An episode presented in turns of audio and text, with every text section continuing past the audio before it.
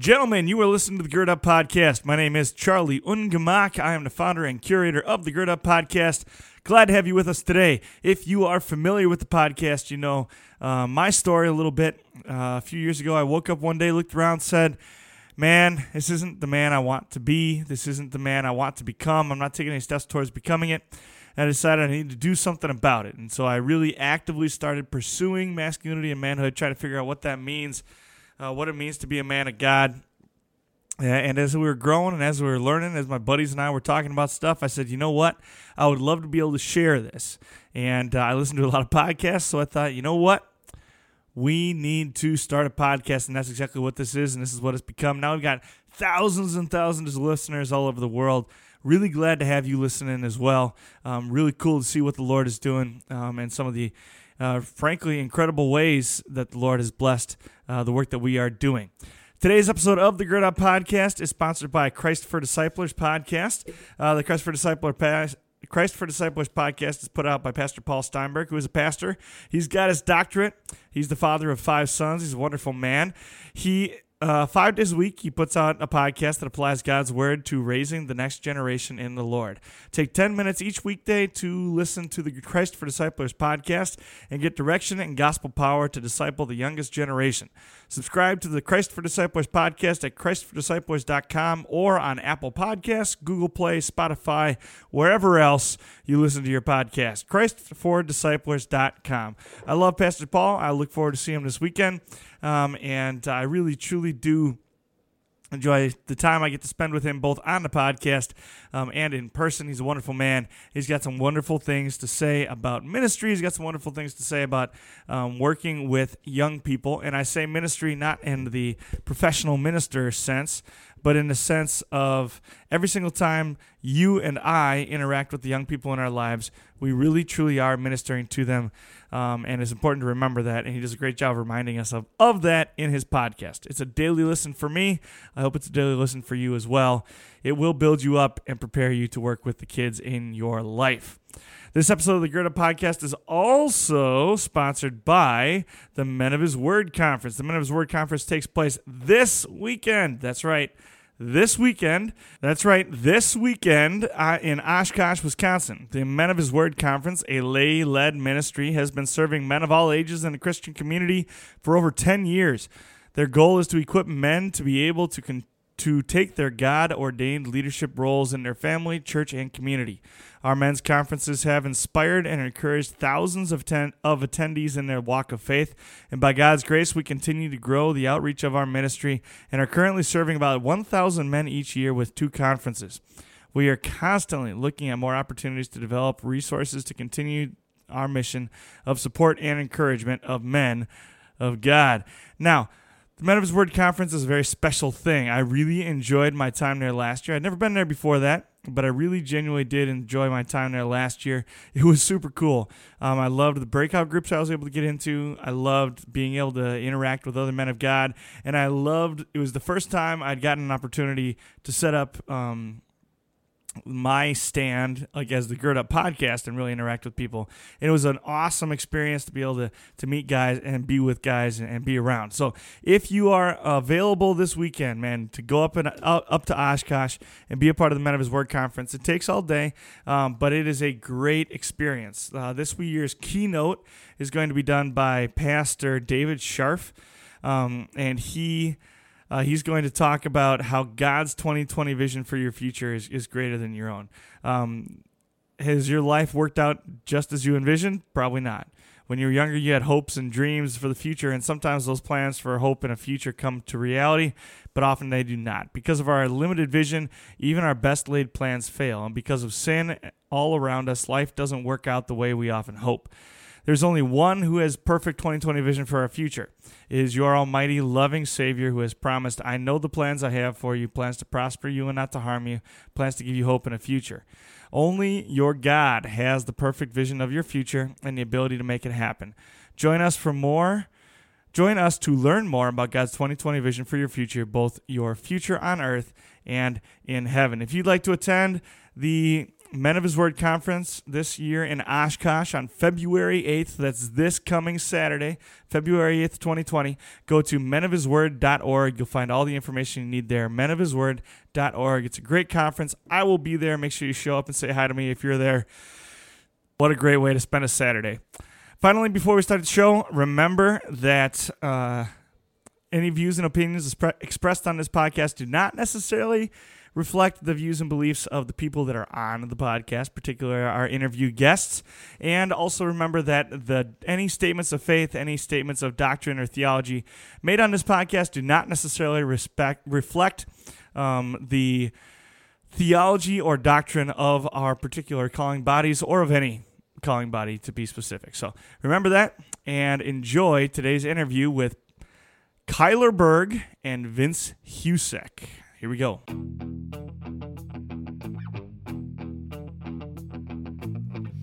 You are listening to the Gird Up Podcast. To gird up is an ancient way of preparing oneself for hard work or a battle ahead. Our work is to reclaim masculinity in the modern world and to live out our calling as men of God. Here you will find a community of believers working hard to become the men that God created us to be. Now it's time to roll up your sleeves and let's get to work. All right. we got two guests today. Go ahead and introduce yourselves, fellas. My name is Kyler Berg. Who are you, Kyler Berg? I am a freshman uh, physical science teacher at Kingdom Prep and husband to Emma, dog dad to Winnie. All right, and you are. you are. That's a great introduction. I'm Vince Husek. Uh, I also work at Kingdom Prep, uh, teaching freshmen, and I am uh, married. My wife's name is Tamber. We have three kids, no uh, dog children of any kind. And it's not your first time on a show. You've been on a show before. You want to remind us what we talked about that time, or those times, I guess, because you're on a lot. Yeah, we've talked. Uh, so going back a few years, uh, I was on first, uh, talking about my, some of my uh, battles with leukemia and the ways that uh, I've seen God move through that. And then uh, I don't know when was the last time, Charlie? About a year or so ago. Yeah, I think we talked about beer. No, you you were on a Man Talk Monday. I believe That's so. Right. Yeah. So it was like I guess it was like six months ago. You might be the most regular guest on the show. Probably. Might, I would think. Are. I've been. Cool. I've made this, a, this, is my third or fourth. honored, man. I am quite honored. honored. In fact, I was thinking about it today. I was like, you know, I'm really excited to be on the podcast again, kind of a regular uh, guest. awesome. Your, your, quarterly appearance. That's right. Yeah. So, Kyle, you're a newbie. Uh, tell us a little more about about uh, about you and who you are. You guys just bought a house, right? Yeah. Yep. We uh living in Sherman Park. Just bought a old uh yeah an old house down in Sherman Park and spent the summer renovating. Took one morning off to fish with you this summer. Right. that was, a, yeah, it felt like that was about it. Uh, All right. Well, I'm glad we took you out there. Yeah, it was that busy of a summer. It's a beautiful old Milwaukee bungalow. Yeah, like when you think about old, like when you hear that old Milwaukee bungalow phrase, that that's it, man. Yep. Mother-in-law suite and all. Yeah, he's, he's underselling when he says we bought an old house. yeah. so, well, so tell us about this old house. Um, man, this the whole old house situation was weird, actually. Uh we were, were looking for like probably three or four months, and then uh, I was off in um, Pacific Northwest with one of my friends uh, for spring break, and so Vince and one of our buddies, Luke, uh, and my wife Emma and my sister in law Maggie, uh, went over and looked at the house, and so I hadn't seen the house yet, and we. And I had spent three or four months, exactly like he was talking about, listening to him talk about what he liked and didn't like and was looking for yeah. in all these houses. And so walking through the house, I knew pretty much immediately. I texted him while we were there and I was like, hey, man, I know you're not here, so this is kind of weird, but like, you got to put an offer on this house. It's exactly what you want. Put an offer in now and just trust me, it'll be great. Yep. And then Luke said the same thing. Um, and Luke and I were working out at that time every morning. And so he probably heard about as much as I complained, uh, probably to him, as I did to you in the morning at as school. one will while working out. Yeah, yeah, that's all it really is. Is it really working out, or is it just complaining? Uh, it's a safe space. yeah. And so we ended up putting an offer in, and then um, I, I ended up seeing it with my parents. My parents came down the next weekend. Uh, I was back from our trip out out west, and yeah, we ended up uh, closing and moving in in June, and um, yeah, I spent the summer doing some renovations and a lot of just cleaning. This guy was uh, a little forgetful. Uh, we'll call it that for the sake of the podcast. uh, and so we spent Like- a lot of time just cleaning. Like, what kind of things did they forget? Yeah. So, yeah, I could. I have quite a few stories I can go. Uh, the, probably the highlight um, was one Saturday. My parents came down quite a bit just on Saturdays, uh, which is really just really nice of them to do that. And so on Saturday, um, my wife and my mother were cleaning hardwood floors upstairs and like doing some hardcore scrubbing.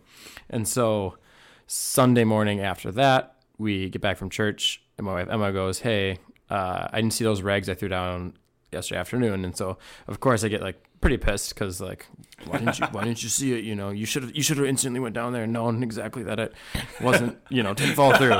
Hence my sarcasm. Right after church? Yeah, so I was so I was I was angry about it and I was like, what the heck? And so I just grabbed the nearest thing I could drop down there and just hear a thud and I was like, oh, crap. so do the whole metal rod thing. Uh, the problem is it's about a six by six inch window that then goes back about twelve inches and then you have your the, the chute. And so I had to elbow it down. And so that was an adventure. I break my metal pole and get it down there to, to push with to no avail. And so then the next idea is that well it was hardcore hardcore you know uh, hardwood floor cleaning chemicals. It just cemented in there. So let's dump water in it. So i dumped probably a bucket and a half of water uh, down down this laundry chute at this point i am pissed because it's nothing i've to nothing It's not coming through. yeah and so i Like not even water dripping down or anything? uh, slowly. Oh. So what I decided to do is that I I decide to um, make a make a harness, if you will, underneath, and then just start chucking uh, dumbbells. And so I threw uh, a 15 pound dumbbell, and it just no budge. And so I grabbed a crowbar and pulled it back out, and I threw it as hard as I could. Uh, again, just just a thud. Threw a second one down because I'm pissed at this point. Just throw another dumbbell on file. So I threw another dumbbell on top. Uh, and then at this point, again, thud. Well, a little bit of a cling because of the metal on metal. and then, and then I uh, go back to my metal pole, thinking that I can push now just the dumbbells. And that ended up working. And go down to the basement. I take apart my harness uh, to just find a Goodwill worth of clothes that this guy had left. And we're talking jeans, underwear, socks, bed linens, uh, t-shirts. What is the t-shirt something in jerseys saying? Is everything in this that is all now soaked, and at the top of it, at the top of it, I get my three rags back, right? and so I stomp upstairs and go outside in the yard and you know spit somewhere because I'm so mad, and then I go back downstairs because I was like thinking, like running, rerunning this conversation and this, you know, through my head. There was there was a third dumbbell there. So I, I went back and there was a ten pound dumbbell that I threw, a ten pound dumbbell that I threw, and there was a fifteen pound dumbbell that I did not throw that came out of the laundry chute. So at some point he threw a dumbbell down there too, and, he And then just was said, like, "Screw "Well, I'm selling the house." yeah. Oh, Well. Next guy can deal with it. Someone it. else's problem now. That punk that just built, the, that just bought this house. He's, Yeah. he's, he's, hope he doesn't throw anything down there. Jo- jokes on him. you got it out. But it's a it's it's a gorgeous house um, with the mother-in-law suite up there and everything. And uh, I, I love the story about the mother-in-law suite. The uh, every time I because I told a couple of people that it has like this mother-in-law suite because it it is kind of a cool setup up there.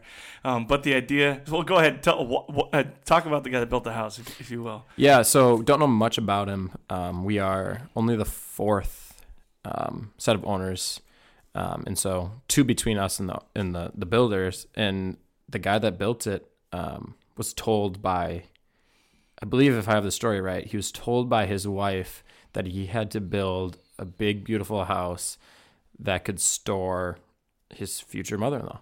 And so there was a mother-in-law suite so upstairs. basically, she said, "I'll marry you if my mother can live with us." Yes. To which my immediate response would be, "She must have been hot, man. that girl must have been quite a girl. Something if that's part on of the deal there. yeah.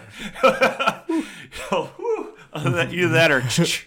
Yeah. Shotgun wedding there, maybe. I don't know. but we'll marry. No, because that doesn't even make sense. Because why would you? No. Yeah, I'm not No. marrying you unless you build. Maybe she didn't phrase it quite like that, but the connotation must have been we're not getting married if my mother can't live with us. Right. That's, I don't know. Like, there's a lot of wonderful aging women out there. Yeah, that's a commitment. There you go.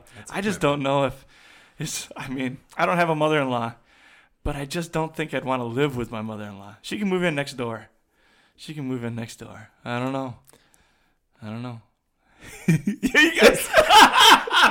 That's a single guy statement, isn't it? We can't. we can't say anything. I can anything still talk about all this Mother-in-laws stuff. are wonderful, Okay. and I'm glad that I have one. Yeah.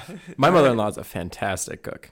Okay. Like they, uh, my in-laws live on a organic farm over by um, New Glarus, and so they can just walk outside and grab some stuff and whip it up, and that's dinner. And so Do you guys get a lot of produce from them?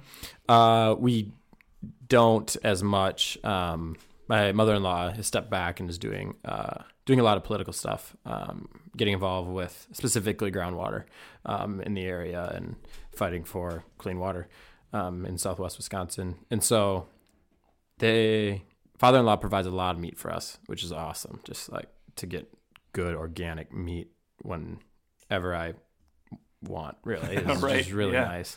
Um, but they scaled back on the. Um, they they had a full CSA for a long time.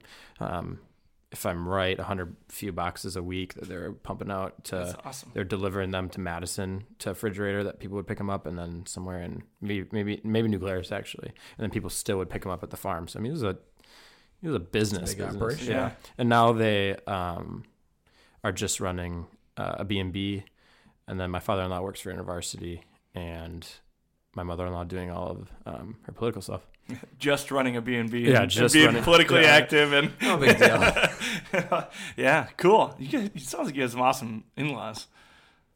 Yeah. Yeah. Yeah, yes, indeed. It's- I've got. Spe- speaking of in-laws, I'm. Oh yeah. Some of the beer that I brought you is from my father-in-law's brewery, uh, from Rochester Mills in uh, the near Detroit suburbs. So, yeah, I also have a great set of in-laws that I love dearly and love some of the the good benefits. Not not healthy food, I guess, but delicious craft beer that is almost as healthy you. well, I mean, you got to get your you got to get your minerals, vitamins and minerals somehow, right? Absolutely. The antioxidants and all that good stuff. A few carbs thrown in there for good I'm measure. I'm reading right here For- on the if label. you're gonna have, if you're gonna be on a low carb diet, you might as well have a beer a day and then no other carbs, it's right? an independent no refined brewery. sugar and a dark beer. Anytime you see that certified independent craft brewery sticker, you know that that's a good place to be getting beer from. And I'm seeing Magnum hops sourced from the Pacific Northwest. And Ooh, so American hops even. Look at that. you bet. Beautiful, awesome. So you uh, you've told you've told the story about meeting your wife on the podcast before, but I, I want to hear it again because it's a good one. And then I want to hear yours. Call me sappy, but but both of you guys have great stories about meeting your wives. So before we go any further, I want to hear that, man. Yeah, I mean, so like, there's I guess there's two levels to that story because meeting my wife actually was like very uh, kind of anticlimactic because I rolled in and she remembers it pretty well, but I don't really remember meeting her like the first time really at all. But when I knew that I, like I had met my wife, that's a different story. So we so fast forward from there, like a couple weeks later, we we were working at a summer camp up in uh, Upper Michigan, and had met each other briefly the night that I got there and started working. But that was just kind of like hi, and there were all kinds of other people that I knew already, and so I was talking to them, and that was kind of that. But fast forward a couple weeks, and we uh, had gotten to know each other a little bit, and uh, more importantly, really seemingly, uh, was that was that the Fourth of July was rolling around, and a couple of us uh, Wisconsin boys that were working at the camp, we uh, were just getting a little bit thirsty, shall we say? Uh, we were we were we were ready to enjoy a good adult beverage, which we weren't allowed to do as uh, on premise at the at the camp, and so we went and watched all the fireworks for uh, the Fourth of July, and we thought like, okay, well, this is probably the night that we should like. Maybe we can take a break. Cut it loose a little bit. Yeah, absolutely. We'll find a way. We'll fit it in. Find a way. So, you know, that The good old boys will find a way. Nece- necessity is the mother of invention, you know. And so we said like, all right, well, we'll we'll go do the fireworks. We watched all the fireworks. We went back to camp and got a, you know everybody was kind of settling in for the night. And we're like, okay, well now's the time. Let's let's head back into uh, head back into town. We'll we'll find somewhere that we can find ourselves a beer to drink. So.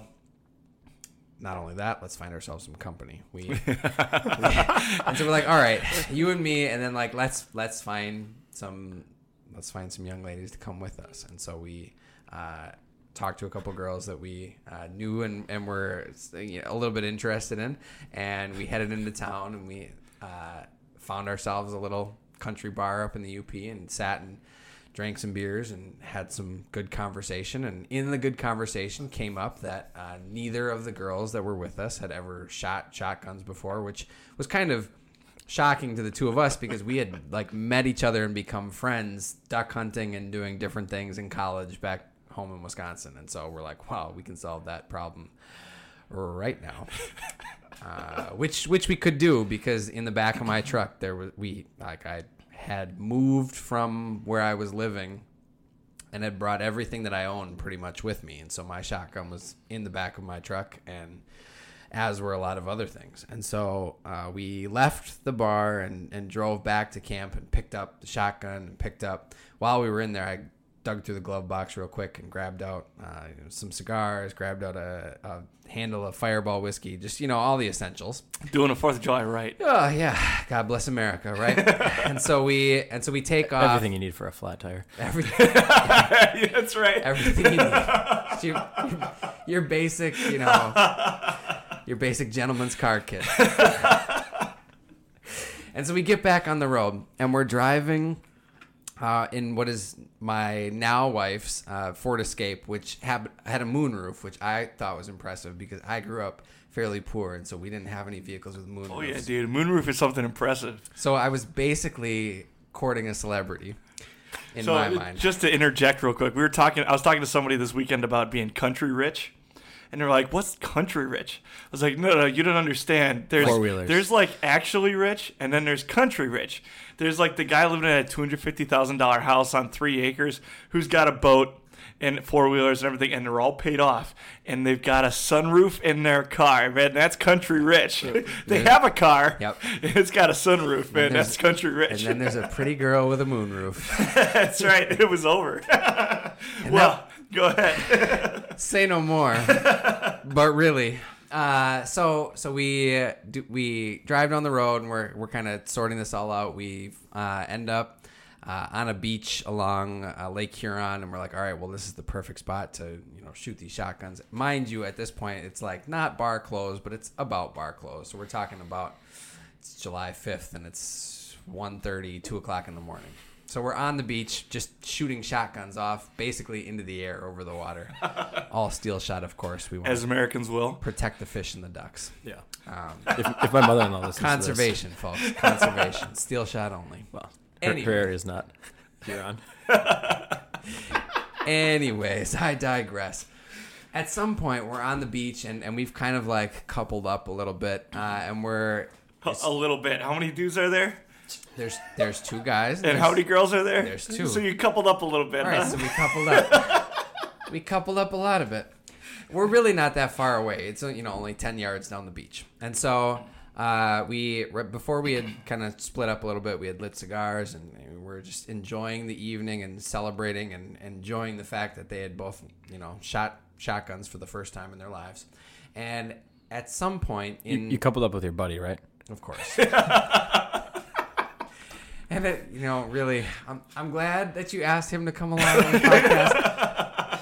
but part of me was also I'll, s- I'll say few words. deep, deeply disappointed as Few a, word do He's gonna get his money worth though of those few words. as a recurring as a recurring guest on the podcast. Usually, I'm treated better than that. I'm here for help. nothing, to, nothing but to humble you. Anyways, I'm there with my future wife, which I'm about to learn in just a few minutes is the case. And so we're on the beach, and I've got a handle of Fireball whiskey in one hand, and that arm is wrapped around my now wife Timber, and in the other hand I've got a shotgun, and that's kind of like resting on my hip, and I've got a cigar also in that hand because it just had come out of my mouth. And I leaned over, and we had talked about how like we liked each other, but we should like kind of take it slow. And so I decided, damn the torpedoes, it's it's, it's go time. Happy Fourth of July, let's do it. And so I leaned over and I kissed her, and she kissed me back, so that was a good sign. And then like kind of pulled away, and I realized like, okay, I've got to handle a Fireball whiskey in a hand that's wrapped around this girl, and I've got a shotgun and a cigar in my other hand, and I'm sitting on a beach in the moonlight over one of the largest lakes in the world. And this girl is either the dumbest girl I've ever met, and I should drop all these things and run and just and just leave all these people on this beach, or she's the coolest girl I've ever met, and we should get married. And it turns out it was the latter. And so that was in July, and we got married in December. We've been married for five years and one month, uh, basically, right now, which has been pretty awesome. Was that the day you married yourselves or the day? Wow. So that's a separate story for maybe a separate time. Well, if you want to hear that story, you can go back uh, like two years ago and listen to that podcast episode. dig, deep, dig deep in the podcast, and, and you'll It's worth find it. It's, It's worth, worth it. It's worth the dig. So is the one about beer. Just for and, and, and this milkshake stout that you gave me is from ah man from Rochester Mills. It's fantastic. So Rochester Mills. shout out a- to Rochester Mills. They do a 12 days of milkshake stout as a promotion every Christmas, just like the 12 days of Christmas. They do 12 days of different flavored milkshake stouts. And this one, uh, remind me what I brought. Uh, this is the Imperial Maple Milkshake Stout. Is this one of the twelve days This of Christmas? One of the 12 oh, oh, days. man, I'm honored. I'm honored to have one of your twelve. It's got maple syrup in it and cocoa nibs. Absolutely. That's fantastic. Good stuff. Yeah, and your your father-in-law owns like a stake in a company or something, Yeah, right? absolutely. Yep. Cool. Yep. Very cool. Very cool. We should get him on to talk about beer. Yeah. That'd be Be cool. great. You make that introduction. Excuse me. I can make the introduction. absolutely. All right, so Kyler, you also got a, a fantastic story about not necessarily meeting, but like uh, getting to know your wife finally. So we actually all met through the Center for Urban Teaching in right. You get, we all, Yeah. yeah. okay. Yep. Making sure. yeah, so uh, we're all doing summer school teaching basically through an organization in Milwaukee that goes into schools in the inner city, and we're all teachers. So going to schools in the inner city, and undergrads get to work with kids then like hands on and actually kind of mimic a school year. Um, so we're all doing that, and I do remember like kind of in the background. Um, the, you know, everybody, every guy's kind of scouting out and trying to find their, you know, some of them are looking for the girl of the summer, you know, and some dudes are really starting to fall in love. And uh, um, there's some great girls there. Um, but uh, you, you you got maybe the best story that ever came out of came out of Yeah, I found both. summer school maybe yeah Yeah. Uh, yeah. So Emma, um, I remember the first day Emma walking in late, which uh, now hindsight's twenty twenty, but uh, that's much of who Emma is, and that, that won't that won't air. Uh,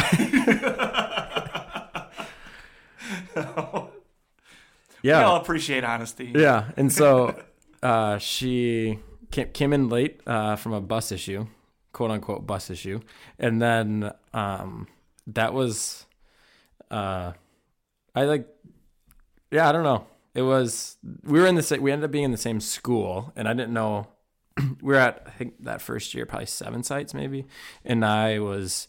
Uh, worried that we weren't going to end up at the fir- the same site because the whole morning we didn't know really who anyone was or what was happening. It was just a bunch of college kids in a gym, you know. you just- right yeah And so, and everybody's like literally strutting around like peacocks yeah, trying to figure out which way is up. yep Yeah.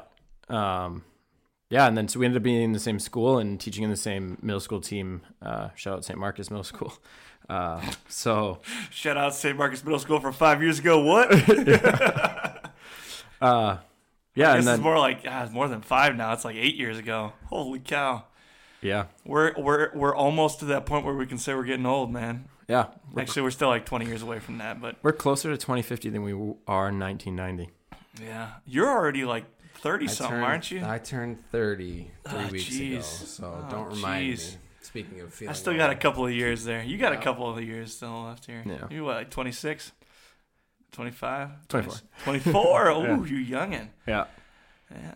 Yeah, 30. Anyway. 30. Do you even know what any of this stuff is? Can I introduce you to a microphone? I- Yeah. yeah, I've been. This is a I- cell phone. I'm trying not to speak because I'm trying to take in all these different electronic devices that I've never known before. Back in my time. I tell you what, in the '90s we didn't have stuff like That this. television guys. has color. Oh, whoa! Slow down there, Chief. Remember, Pump the I'm brakes. country poor. He's got the good beer though. country Yeah. oh, touche. but you're so Emma. yeah. And so uh, we, me and one of uh, my good friends uh, actually stood up in our wedding. The three of us became really close friends. And then um, we were all planning to come to Green Bay right after, um, where I, I'm from Green Bay. And so go visit uh, just the Green Bay for the weekend, do a Lambeau trip. Um, and I tried. I just convinced my buddy not to come with us because I I liked Emma, and he, so and he as a. he as a good friend did some scouting for me, and she was like, "Well, I don't like him," and I was like, "Well, whatever. I'm still gonna shoot my shot." And so uh, she um, claims she just didn't know what her feelings were at the time, and so uh, My man. flash, yeah, flash forward uh, six six seven years now, and we're um, happily married and living our best lives. That's awesome, dude. I, so um, you, you can tell me to shut up at any moment here, but but uh, I remember, I remember, um, we all. So you you lived in the four square apartments with us all, right? Uh, right? Yeah, and you did. Oh, that was my was it? twenty first Okay. birthday. Wait, wait, okay. Oh, this was slow, slow your that roll. was the year before. That was the year before. Yep. Your first year, Oh. we're together. Oh, and then you were My the second, second year. it was your second year, Charlie, and Kyler's first year. Yeah. I was Oh. out the game by then. 'cause You were I was out of the working game? Professional. So, oh so man, Vince and I can spend a full podcast where you aren't here about how our lives have interlaced approximately anywhere from a day to a month to a year apart. Um, anything from where we went to church growing up to uh, life's, life's in Duluth, InterVarsity, to how we got here. to how we got here. Incredibly parallel. Yeah. Eerily parallel. huh? A little bit. That bit could of be a separate podcast. yeah, a little bit of bone marrow stuff. Like it's just weird. I just Really, bone marrow stuff? oh, Yeah, I, I- I'm telling you, Charlie, it goes. you can't deep. bring that up and not talk about it, goes though. deep. Oh, it's pretty simple. He has he had leukemia. Oh, and you Yeah, gave him a bone I'm- marrow transplant? Not No, him. not no, me. not him. No, I uh, give a give a different guy a bone marrow transplant. But we like had this Okay, conversation, I remember that actually. and then we Yeah, on the weekend that we first met each other, coming up uh, two years opening weekend ago, almost. Yeah, opening weekend will be two years ago.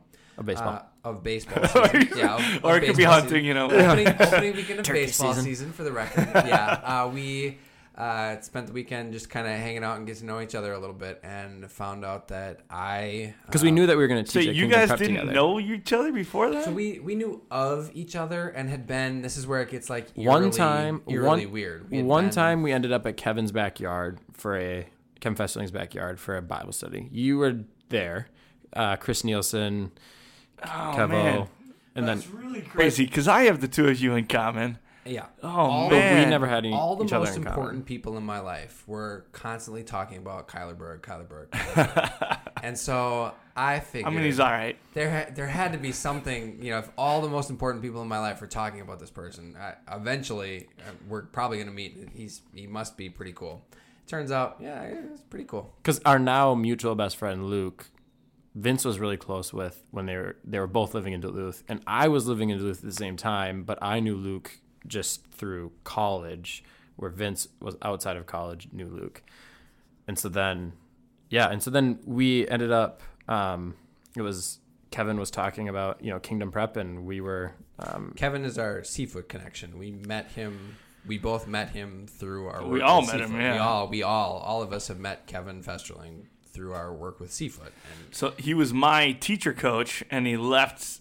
So right after he was finished being my teacher coach, he left to start Kingdom Prep, where he's now your principal. Yep. So if you want to know more about Kevin, you can also go back and listen Yeah. to it's And the Kingdom Prep. very first episode of the pod, or, or fir- very first interview episode of the podcast was Kevin talking about how they were starting this Kingdom Prep that was on the way. Yeah, and so we knew of each other um, pretty well, and then coming in um, it was he was he was at Veritas yet, and I was I was teaching a year. I taught a year of uh, middle school math in uh, Minneapolis, and it was spring break, and I figured I'd come down because I knew that my wife and I were going to move here, and so let's go just spend a few days down in Milwaukee, and it was the wells were off that week, so um, Sydney and Kevin, who were the only two full time at the time, um, were on their vac- spring break vacations, and so it was Vince was really the only one on board at the time that was around because he was still teaching at Veritas that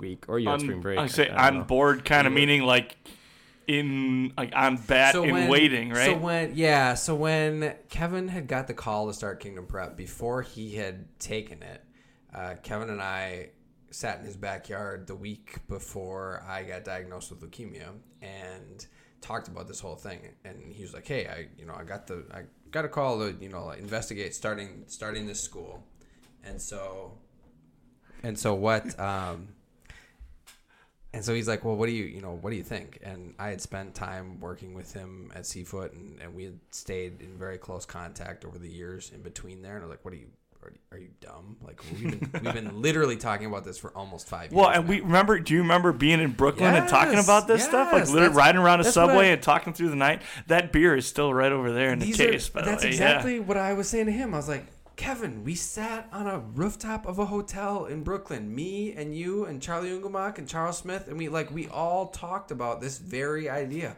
What would it look like to bring this idea of uh, what they're doing at St. Benedict's Prep out in New Jersey back to Milwaukee? What would it look like to do an all boys high school that is doing uh, a better job of serving our city in the Yeah. you gotta talk into the side of the microphone. Talking to the side of the There you go. There we go. I see. I misunderstood. I thought you were saying. I thought you were saying talking to the top of the microphone. Charades like got cranking weird up for a your second. volume. And so, and so, my bad, folks. I, I'm back in the game now. All right, we're we're rallying. So I, yeah, I talked to Kevin and was like, "Well, are you are you out of your mind? We've been talking about this for years. Like, absolutely, you should do it." And so I've been, and and then my second question was, and how do I get on board? Like, how do I get in this too? And so before Kingdom Prep was even an official thing.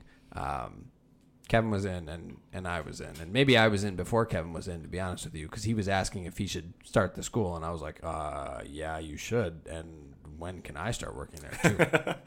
You got to take this job, and then you got to hire me. yeah, yeah. Take this job so that I can take this job, too. Like, the, the sooner the better, Chief, because I'm ready. Let's go. So then, so that's Kevin. That's our mutual connection there. And so um, Kyler was back in town uh, because he was also investigating coming on board with Kingdom Prep. And we uh, went to opening day uh, Brewers game at Miller Park and uh, just had a chance to talk about life and kind of see all the different spots that were so kind of eerily parallel. And so one of the things that we found out later that night, or maybe the, the night before, I'm not sure exactly, we were talking about how I had been uh, previously diagnosed with leukemia and was at that point in remission, but doing all the chemo stuff. And Kyler also had a leukemia, uh, not leukemia, but a bone marrow uh, connection, which, if you don't know about leukemia, it's a blood cancer, and bone marrow uh, transplants and biopsies are like a really kind of normal part for the biopsies and possible part for the um, transplants relating to leukemia. He also has an eerie kind of like connection between the two of us related to bone marrow. Yeah, I in college did the whole be the match uh, sign up where be the match came in and signed up as many college kids as they can. And at the time, I was like, yeah, whatever. I'm passing on the way. I have time, and so I did it. Um, I had matched once with someone. I was one of four people to match with this person, so I didn't um, go move on to know them. But I had um, further blood testing, and then like a month later, this is in January, or at the end of my first semester of college, or sorry, end of my soft first semester, of my sophomore year, and then um, the next March or next January, I got a call, um, and they asked, um, or told me that I had matched with someone, and it was because of my blood testing for my first match that I was like in, and if I was willing to make some trips to the cities because I was in Duluth at the time, um, it was going to happen, and so pretty quickly within a, like a month it happened, and then um, actually it went uh, pretty cold after that. Donated and then never heard anything from Be the Match or um, from the 75 year old man from the United States, is what I was Okay. told. And then um, I eventually got really annoying and like actually I got really annoying. And then the reason why this conversation all came up between Vince and I was because I You got annoying, or you got you were annoyed. I got really annoying to be the match because they uh, hadn't weren't So you were like per, like pursuing being the match. yeah because I was trying to figure out what was going on with my guy.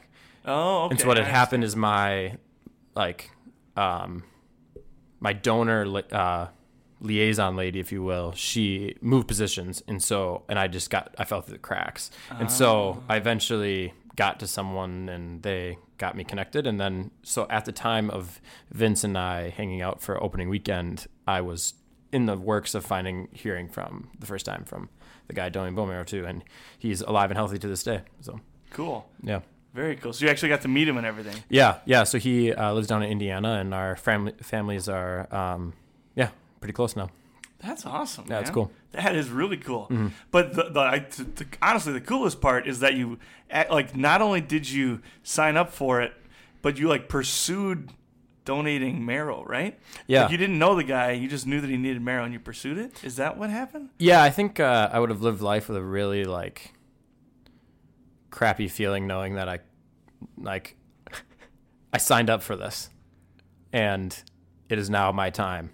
You know, I'm Oh, up to yeah, ba- I I'm up to bat, and I'm gonna strike out on purpose. No, I'm gonna swing. Right, I'm gonna go and do it. I And so, suppose. uh, went ahead and did it, and Man, but not everybody would do that. It's not. Le- H- Hold on. It's, it's not as simple as that sounds. Speaking speaking from the perspective of someone who has had at least a so dozen. you had you've had so I've had, transfusions. so no no no or- I've never had a bone marrow uh, transplant. What I have had is that I've had uh, quarterly every six weeks I get a bone marrow biopsy done, and so they take uh, if you've ever if you grew up in the country like I did, then you had a field trip at some point where you got to see somebody take core samples of a tree. And they bore into a tree Gosh, with one of those the most painful possible with one of those tree that. bores. but that's but that's basically what's Ah. happening. They go into the back of your hip bone, and one of the big processes that sticks off the back of your Ouch. I was top thinking of your about hip. vaccines for a cow or something. Yeah. so they take jeez. and they take this core sampler type of utensil. Just to clarify, you don't go on a field trip to see them take a core sample of No, someone. core sample of Someone's hip. core sample of a tree. You count the rings. Then You all the Like when syrup you came start out. talking about a cow, and I was No. like, they don't- they, they count the rings to see how old the tree is. Well, I can tell you, they've counted the rings, and they can tell you I'm 30. Yeah, confirmed. By the way, they're gonna count again in three weeks. Uh, February twentieth. I'll have. How an- big is the hole? Oh, is uh, it like it's- pin size? I mean, it's sealed up now. I don't know. It's probably pin size, but sealed up. Sealed up now sounds more painful. I tell you what, it's it probably is only pin size, but it feels like it's the same size as the core sample they take from a tree. because they numb you up, they numb you up, they numb you up, and then they take this core sampler and they dig that bad boy into your hip because they got to clear a the hole for the motion you're making looks like you're uh, sharpening a knife or something, man. sh- Opening a jar of pickles. Yeah, it's a combination of like the, the world's smallest jar of pickles and sharpening a knife because that's basically what it feels like. And so they crank this sucker into your hip because they can't just take the needle that they're going to put in to suck out the sample of your of your bone marrow to check if you have, you know, leukemia or not still. They can't just jam that needle through the bone. That's not going to work. So they got to take a hole out of the bone. They pull that out of there and then they stick the needle down through that hole and they suck out some bone marrow, uh, a little bit of fluid to be able to test it to see if you're still in remission or if they got to like up the dose on your chemo. Tangent. From what I've heard, if you're hunting, and you don't have butter. yeah. Bone marrow of an animal. They do that on on uh, meat Meat eater. Eater all the Yeah, time. so yeah, the dude. moose. Have you ever listened to the Meat Eater podcast? I've uh, to ones I've been interested in. Right, We, yeah. We'll have a conversation later about our hog trip, and uh, we listened. To, I listened to a bunch about the uh, wild hogs down south. I'm, I'm interested in what you think about hog hunting because there's split reviews on hog hunting. We're never gonna get anywhere. This is all gonna I be can, tangents. I can confirm this bone marrow thing, connect it to meat eater, and bring it back. Because Ah, I bring it made- home, brother. I made Bring it their home. venison shank uh, taco recipe. Again, And- you're talking about venison shake, and, you're like feeling your forearm. and it's it makes the, well, me that's the- nervous I mean, about that's the, the that's the story's whole gonna be. that's the whole shank area. I made their venison shank tacos, which I did by cutting uh, the bones off the one of the deer that I shot, n- not this year, but uh, last year, 2018, and uh, tried a little bit of the bone marrow out of the end of the busted bone, and it is remarkably buttery. So I would I would buy that, and I'll bring it all the way back, right? Having had probably at least a dozen uh, bone marrow biopsies where they're just taking out fluid. They're not taking out or transplanting any bone marrow. They're just taking a sample of the fluid that's in there so that they can check your cell counts and different things. That is one of the more in the in the moment when they're drawing that out through the needle that is one of the most if not the most painful things I've ever experienced in my life. And it's only happening for about three seconds. They say, "Oh, you're gonna feel a sharp tug," and they're not kidding when they say mm-hmm. you're gonna feel a sharp tug. Because you're literally feeling the freaking stuff inside your bones get sucked out of your mm-hmm. bones. And so when we say like, "Well, you know, my time was up," and it's like time for me to like do my do my good deed, you're not just like doing your good deed like you're helping an old lady cross the street. And so don't let him like I'm glad that he's selling it humble, but as someone who's been on the other side of the process and has been like involved in this a bunch and knows like what this means to somebody, you're not just like ah doing your good deed. This is like a life-changing thing and it's a life-changing thing for somebody that's donating bone marrow because I've only had the fluid sucked out, not the literal marrow from inside my bones to be given to another person when I'm totally healthy and I can tell you in 99% of cases like it ain't worth it for you to feel that pain so that's a it's a bigger and it's a deeper and it's a more important and more valuable thing than what he's selling it as. And i appreciate it to the world and back even though it wasn't for me So I my, my Bible reading this morning. I just happened to read. I don't even know what what psalm it is. It's Psalm twenty something, I think, where he talks about my bones were de- decaying, and I couldn't even quote it for you. But the idea of his bone, like he's he feels terrible. His bones are decaying until he turns to the Lord and prays. It just gives new meaning to the idea of my bones decaying too. yeah man Yeah, and and and, and having known several people who have then like been terminal cancer patients who literally their bones decayed, just the amount of pain and stuff that they go through, man. There's a richness and a depth to every scripture that I see that's like that about all those things happening, particularly like you're saying, where there's like this like talking about something happening in somebody's bones has such a deeper resonance uh, in my mind and in my spirit now, having been through all that. It's yeah, it's amazing. it gives me a ton of respect for you too, Keller. No, thanks. You rock, man. I don't know if I could do it. I honestly don't. I don't know if I could do it. To be honest with you, I like ten years from now, if I'm like Well, your description of it isn't as a horse. helping. yeah, healthy as a horse. If somebody said like, "Hmm, here, here's what we're looking for," I think like because I've been through it, if I was so healthy that like they said, "Okay, you know, go for it," I would probably go. Well, I could have literally been dead 13 years ago. Like, yeah, I guess I'll go for it. But if I had just grown up healthy my whole life and was, you know, 40, 10 years from now, and there somebody was like, "Oh yeah, we need you to donate some bone marrow." And I heard somebody tell the story that I'm telling, so I'm probably not a not a good salesman for this whole thing. Like, Be the match is pissed about this. yeah, no, like, it- right. I, I, I've officially It's a little tug. I've erased, I've erased at least one employer from my possible future options because Be a Match will never hire me. So this all Oh, started. man. This all started with one of your favorite stories about Emma and I. That's right. Yeah. So um, uh, what I just remember. Okay. Yeah. So your wife, you've met your wife, at, and, and we're all teaching together, whatever. And I don't know at what point this was, but it was must have been getting to the end of our time together. Like it was only a well, it was a six week program. Um, but it was only four weeks that you're actually teaching together and like have intensive time together, you know.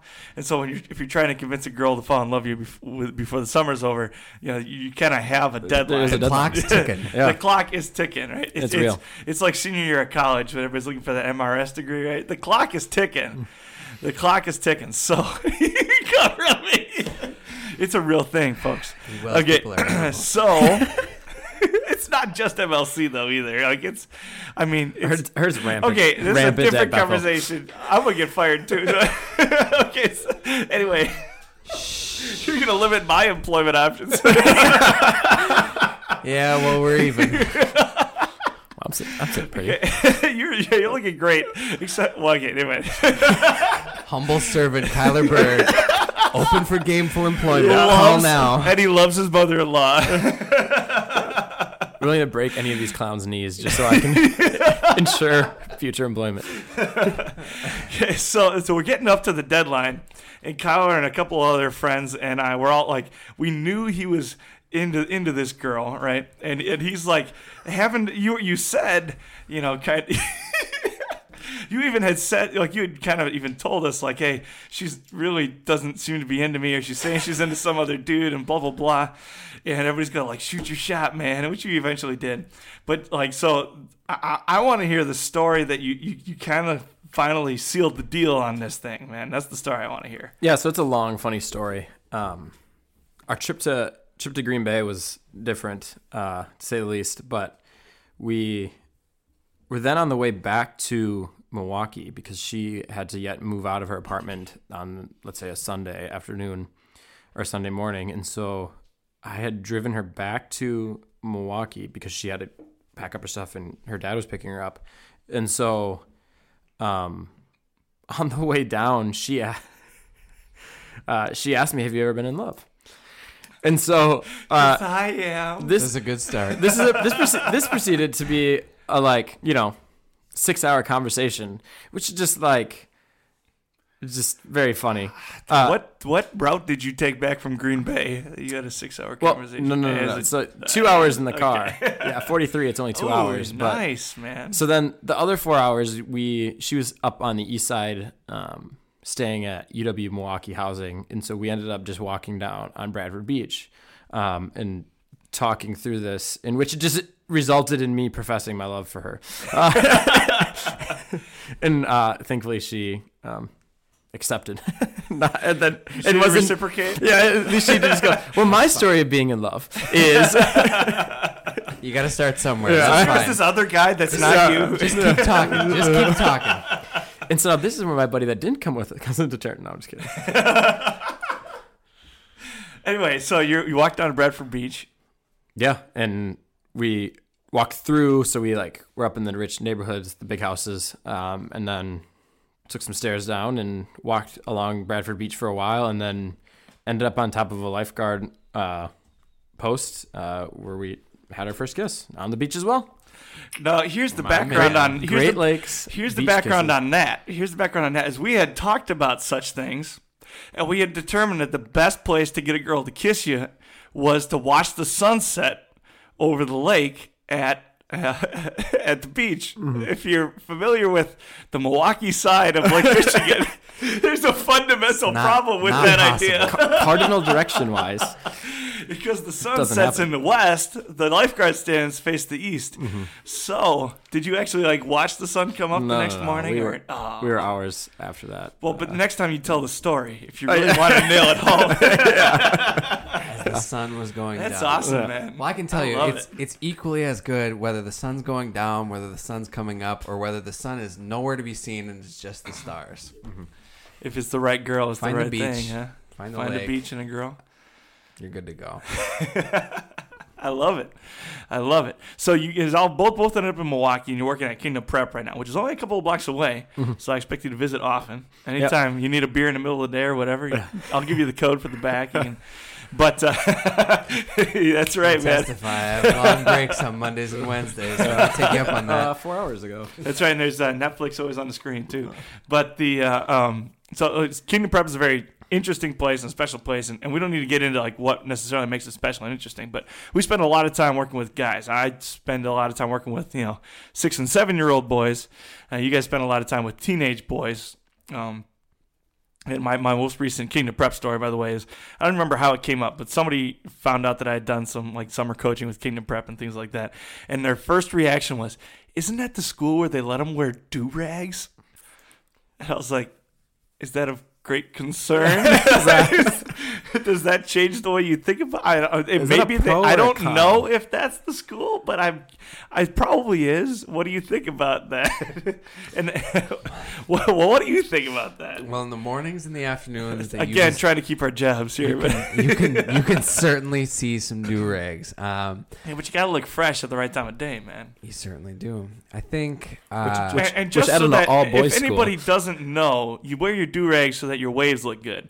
So you put the you you grease up your hair. This is a white yeah, layman's this is the best description. can do. But basically, you put you put you got like special hair grease. You put it in your hair, and then you put your do rag on, and you end up with waves, which means that the curls are all aligned and you, it look- it looks uniform. It does look pretty sharp when it's done right. So that's why you would wear a do rag, or just because you want to look cool. But the the real basis behind a do rag, like you pull it tight so that you have waves.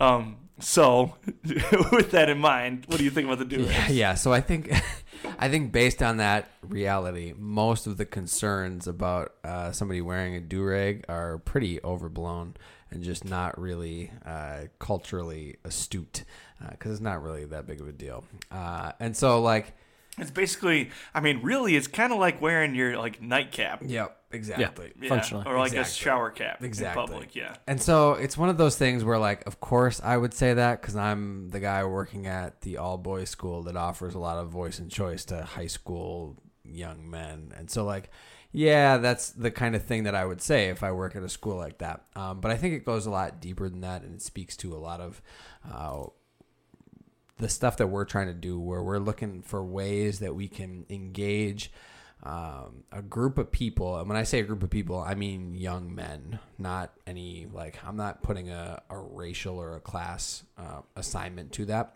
Uh, I mean young men. Well, and you're general. also engaging families too, Yeah. then, like the families they belong to. Which Yep. I mean, the race and everything does play into that. It does, I think, but but the biggest thing that I see right now, uh, and I was having a great conversation about this uh, with a couple of students just yesterday, which has led to kind of some some interesting breakthroughs. Uh, is that right now in our country at large? I think no matter where you are, there's a real lack among young men of like what are you interested in? We have this uh, class project that we do uh, that's called Nehemiah Hour, where students are basically self-directed and they're supposed to pick things that they're interested in, interested in, or that they care about that uh, have some like way they can influence the community on. So that can be anything from like driver's ed to uh, one of my students is learning how to speak Spanish so that he can connect with some of his relatives who speak Spanish and he, he doesn't, so he feels left out in that. But lots of students at our school, and I think lots of young men in my experience, just in general, across all demographic lines are lacking like any real kind of interest in anything other than like video games and like maybe sports if they play sports because i was talking to some guys and asking them like all right well what do you like what are you interested in what do you care about and i talked to three different kids in, in one class period in one day none of whom could really answer that question i'm like well what do you like what do you do like what do you do for fun they're like well i i i mean i i don't I don't really do anything. I, I play video games, and that's and that's pretty much it. It's like, well, you, you don't even. They're like, no, I don't. I don't play basketball. I don't play football. Like I, I just kind of play video games and I sit at the house. Well, and, and to interject, even the video games often are like kind of tourism. Like Yeah. they they don't like get into a game and just pursue it through and play it through and Yep. conquer it or something. Yep. And so all of this, I think, speaks to this real, genuine, like need for experience, need for like understanding, need for somebody to go, hey, here's some stuff that like is probably some interesting things that you you might want to know some more about. And without that opportunity to just kind of embrace that a little bit and lean into like what does it mean to be an adult? What does it mean to be a man? What does it mean to be interested in stuff and not have somebody like make fun of you and you just give up on it? All those things uh, are a big part of what we're doing. And so, you know, circling back to the do rag stuff, I, I think that like that's an easy way. That's like an on road to being interested in something beyond just like, well, I play this video game and that's kind of just my life. Well, but identity is tied into all that too. Like if you don't have really what you're saying is there's no purpose. Right? Like, well, if, if you're just sitting on a couch Yep. watching TV or Yep. playing video games or whatever, and you don't have any interest, like interest is where purpose begins, Yep. right? And, and, and even as Christians, like we get we get all these like lines that we get fed is like, well, what is your purpose? To you know, Matthew 28, uh, verse 18, to share the gospel with all people everywhere. But where's the practical employment and deployment of of that concept, right? And so if I don't have any purpose, if I don't have any identity, identity and purpose are tied hand in hand, then there's no direction either.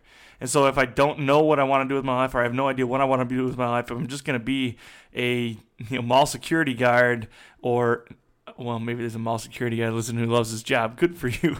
that came out really direct. anyway, Shout out Paul Blart. yeah, Paul Blart. Um, well, but he had plenty of. I mean, not to put too much value in the it, but it's a guy that really genuinely loves. Oh, jeez. Yeah, but if you watch the movie, he like say what you will, he genuinely loves, loves his, his job. job. He loves the people. Like, and it's about relationships, and it's about protecting. Like, honestly, as silly as the movie is, he has a clear purpose and a clear direction for his life. He's protecting the the commerce that happens in the mall, the people that are in the mall, and then he gets wrapped up in this silly plot line, right? But like, he he does have direction and purpose, and, and, and, and kind of going back to the idea of as a Christian, my ability to to serve my Savior, my ability to walk with the Lord, my ability to spread the gospel to all nations is all tied into that purpose that also includes vocation. And so it's easy for guys like us with as teachers to be like, oh, my purpose is to tell this next generation of kids sitting in my classroom that aren't allowed to leave about Jesus. Uh, I think it's a lot harder for people that aren't in in you know full time ministry. Um, but like it, it's it, you, it's something you can't escape. If you don't have any purpose and direction, you also don't have any identity.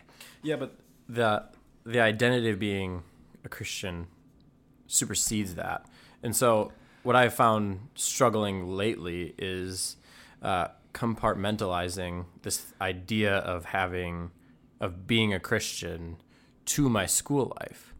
So, well, I'm in full time ministry, so when I go home, it it's open season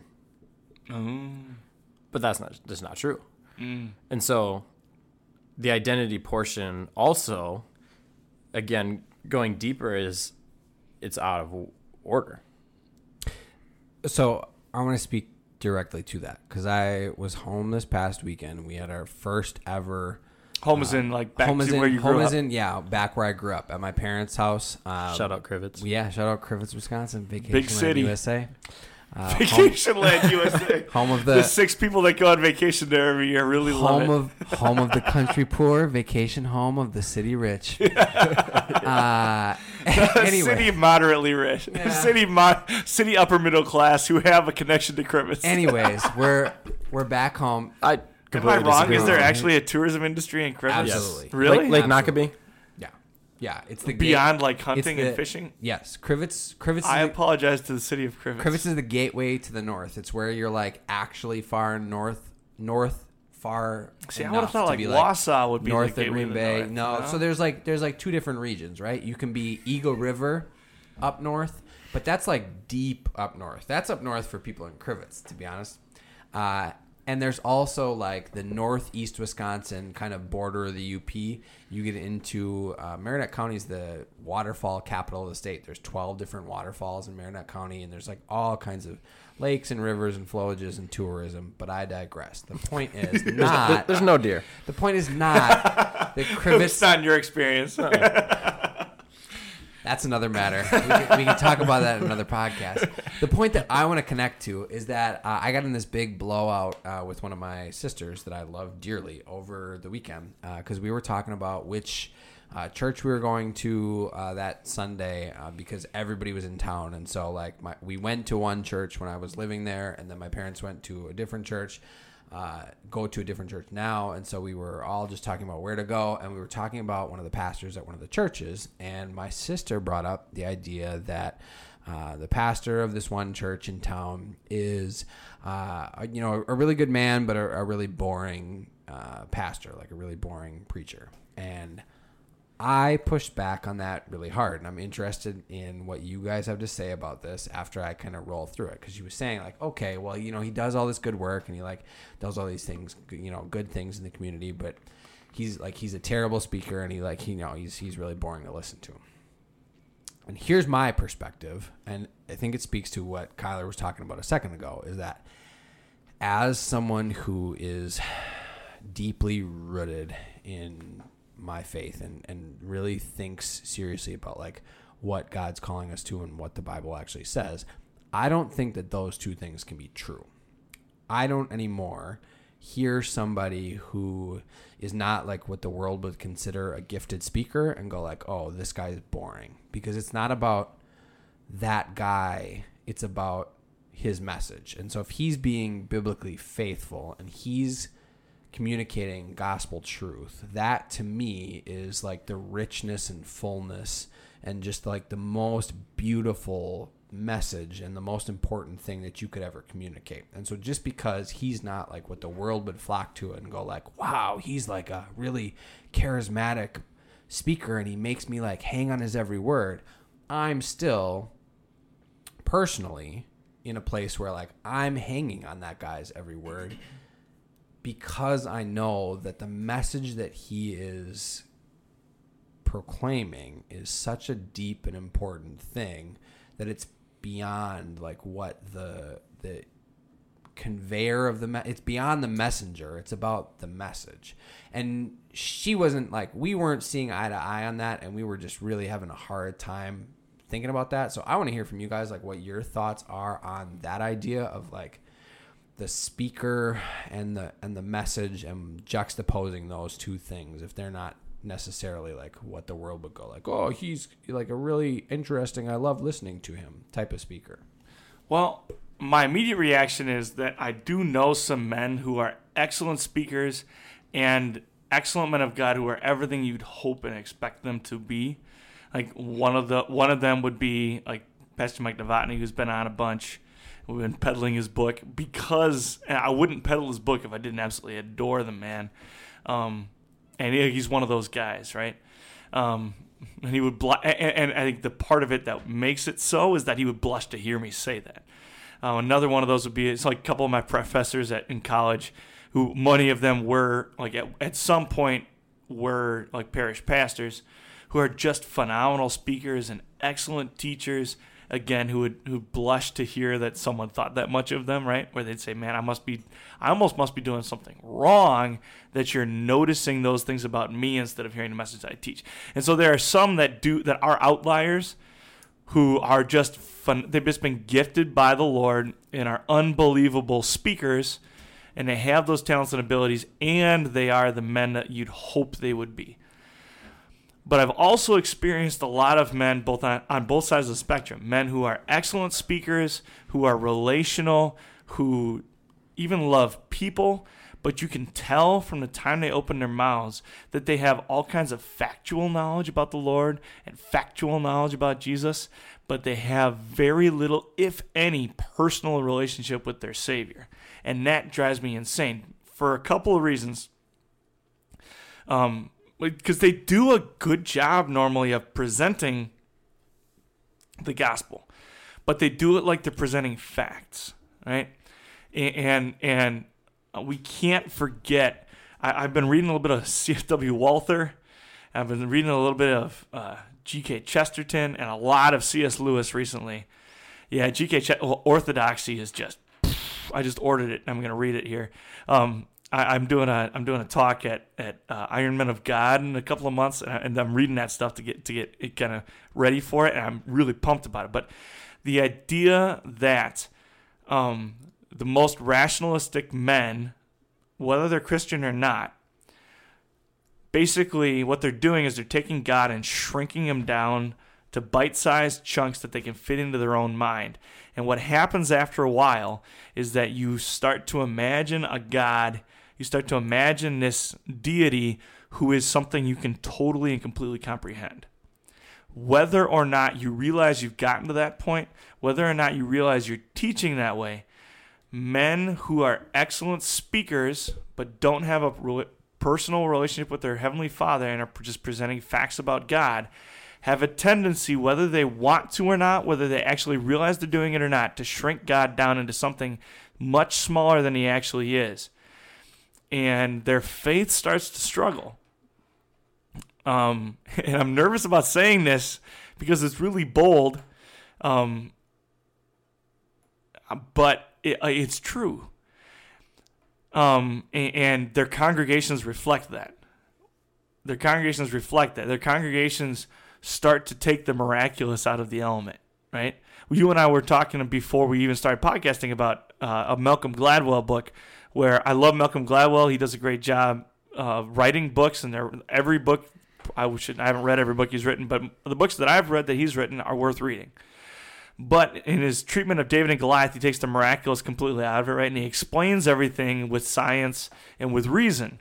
Um, and there, we, we immediately poked some holes in it, just like you know, if you really think about it, there's still a little bit of a miraculous element here, no matter what, because of the way he set it up. But that's really what happens in church is we take the miraculous out of it and when we take the miraculous out of it we have no need for a savior anymore that, immediately it's so easily transferable to a work righteousness where i now don't need a savior quite as much as i really do and that's a dangerous and slippery slope to, to, to, lead down. So that's my concern with men who don't have a personal relationship with their Savior is they're just so prone to sin whether they realize it or not. So that was so three things I would say. Number one, I'm I'm with you on that. And that was my whole big thing, right? Paul says to Timothy in Second Timothy that it's the whole idea of like uh, people are in the end times are going to pursue this like tickling of their ears and just like what they what they want to hear and that immediately in that conversation that i was having with my sister i was like well look you can have this like guy that is ooh super charismatic and like i'm hanging on your every word and it's everything i want to hear i'd rather have the guy that makes most people go like oh i'm i'm bored with this and it's like deep gospel truth and that's just like my kind of personal bent. And so we were on this big thing, and I think that was kind of where it was coming from. And I think that's a lot of what you were speaking to there. G.K. Chesterton, that uh, you were mentioning, one of my favorite quotes in the world is a G.K. Chesterton quote. And so I had that easy to just pull up on my phone. Uh, and it's that. So here's the quote The Christian ideal has not been tried and found wanting, it has been found difficult and left untried. Well, and that directly quotes scripture. I think it's Isaiah where he says, "You've been weighed." He's yep. talking to the Assyrians. He says, "You've been weighed." The Lord's using the Assyrians as t- I think it's the Assyrians. Forgive me if it's not, but He's using them as a tool to serve justice to the sinful Israelites. Yep. And He says, "You've been weighed, you've been measured, and you've been found wanting." And, and and the idea that there is no need that's left unmet by my faith in the Heavenly Father. And so Berg, I want to hear your thoughts. If you know, these, we talk about like, okay, this this pastor's kind of boring. He's not my style. What are your thoughts on this whole idea? Yeah, nothing nothing different that's been said. Um, I think I understand. I can I understand where she's coming from. I get it. Um, I think uh, church uh, we're at, we um, have different pastors at different times that speak, and I definitely have. Uh, as you were talking about this, I was thinking about what in what ways do I prepare myself for that pastor, right? Because they're different, um, and I prepare myself differently, and I appreciate different things about the different pastors, and so it's very stylistic, and so if you are that's that, that's the other thing is where where are you at? Because you you can easily you can easily get what you want out of a sermon, right? Like you can very quickly get whatever you want. Whether it is that bite-sized chewable thing that was supposed to now be rationalized from like our heavenly Father we're trying to rationalize some bite-sized thing or it's something profound you can easily and that's where like we've seen movements of the church go off and do terrible terrible things. And so where are you at? Where you're what are you coming in on? And so the pushback on your sister would then be like, what, you know, what are you going into here? Something bite sized and something that you are supposed to now Instagram and uh, have your bullet points for Instagram, and then you're gonna post about it, and then sun, you know, Fox turns on because it's noon football, and it's time for noon football. Or is it something that you have no intention? Like, what is your intention going into church? What are you getting out of it? I would give every penny that I have to rewind my life four days and have you be able to say that instead of Yeah, things yeah. that I That- said. that, that was your problem. Tag team.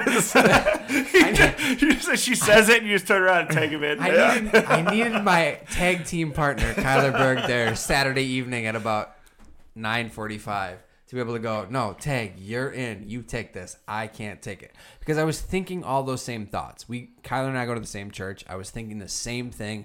I mentioned some of the same stuff about having different pastors uh, at a multi-site church and and being able to see like a rotation of five or six guys that are preaching God's word in in radically different styles from each other, but in equal faithfulness uh, as they like get together over the sermons and over the word every week together as a team and give a message that's been vetted by a half a dozen men who I would entrust my the my faith life to all individually. And a half dozen of them all vet it together.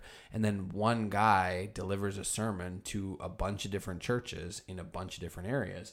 And you get something totally different from week to week and totally different from guy to guy but all faithful to what the bible teaches. And it just is remarkable to me because I think, and part of it, like Kyler was saying, I think speaks to a lot of just like personal development where you see a little bit of five years ago, I didn't think the same way about that nuance and about the way that these guys delivered it as I do now. I think I look at it a lot differently now going, wow, how do how do I prepare myself? How do I understand that the Lord's moving, whether or not my particular fancy is tickled in the the delivery style of the person bringing the message.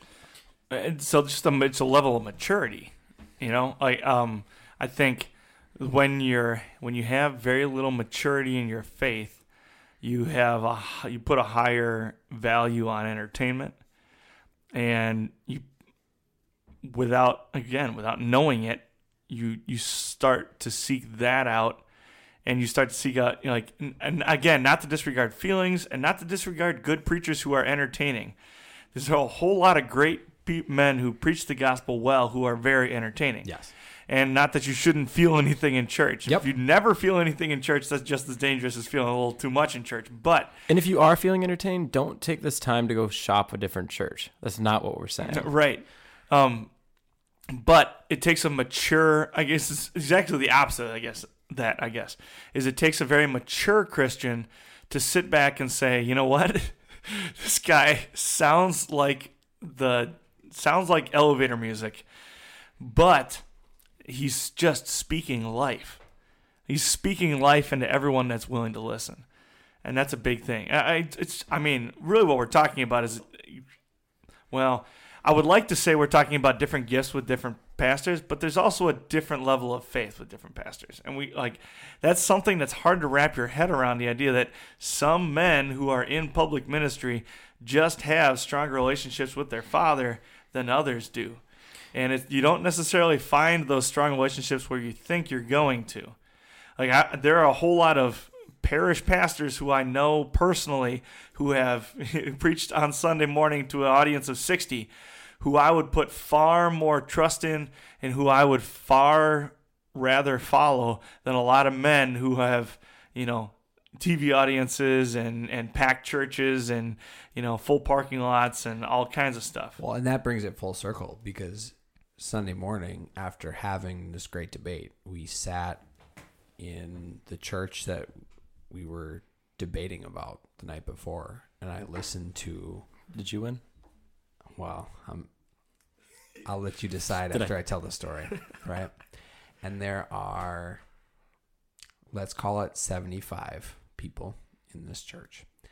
And this guy is giving a halting sermon about really rich, unbelievable stuff. And he's unpacking the story of Noah and not just the story, but what's happening in it, how we apply it to your life. He's giving apologetics for like how it's plausible that the flood actually happened, whether you are taking it on faith or whether you're like full on naturalist going like no there are no supernatural things. Everything about it he's just like piece by piece giving a, a flawless presentation of what's happening except it's not flawless he's like bumbling over this and like saying the wrong names and like i think he called noah david at some point and just like does all this stuff that is like yeah if you're looking for flaws in this man you are gonna find them and if what you're looking for is gospel truth and life transformation, you're going to find that in him too. And I didn't like rub it in my sister's face that morning, but I thought to myself, uh, like you just got posterized. Like Yeah. this man, if you're not just listening to that and going, whoa, that's unbelievable. God did an incredible thing with Noah. God loves us so deeply and is calling broken, nasty people into such a beautiful forgiveness. Then, like, you're missing the point. It's a you problem, it's not a this pastor problem. Whoa, this is unreal. It was like one of those 90s posters, bringing it back to how old I am, of Shaq just like dunking over some dude and just destroying everything in them.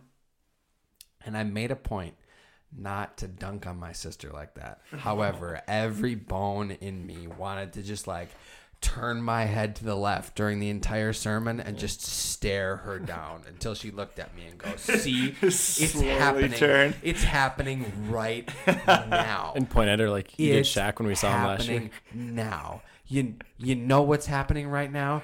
This boring guy is crushing my soul. In a good way. yeah, in a good way. In a, in a good way, right? Like welcome to it. This is what it is. All right, can we transition to a similar topic that I need I need uh, some help on? so right. can you give a uh, one minute uh, synopsis of where you are trying to land on your devotion on Tuesday? Okay.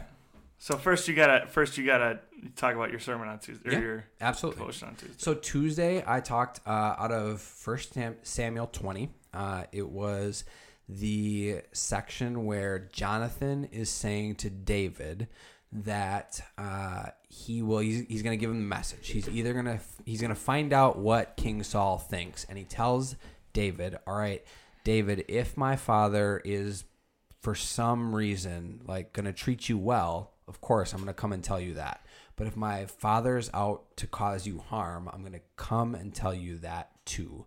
And then what I'm going to do with that is like make sure that you're protected because I know that God wants you to be king and I'm going to support that.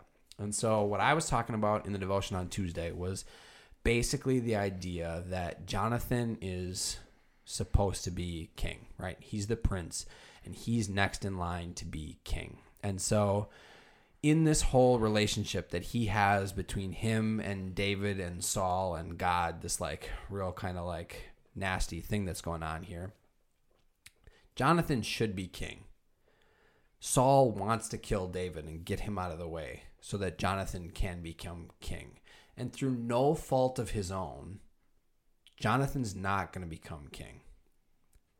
in fact, he's incredibly he his resume to be king is Im, like im, unbelievable. Right.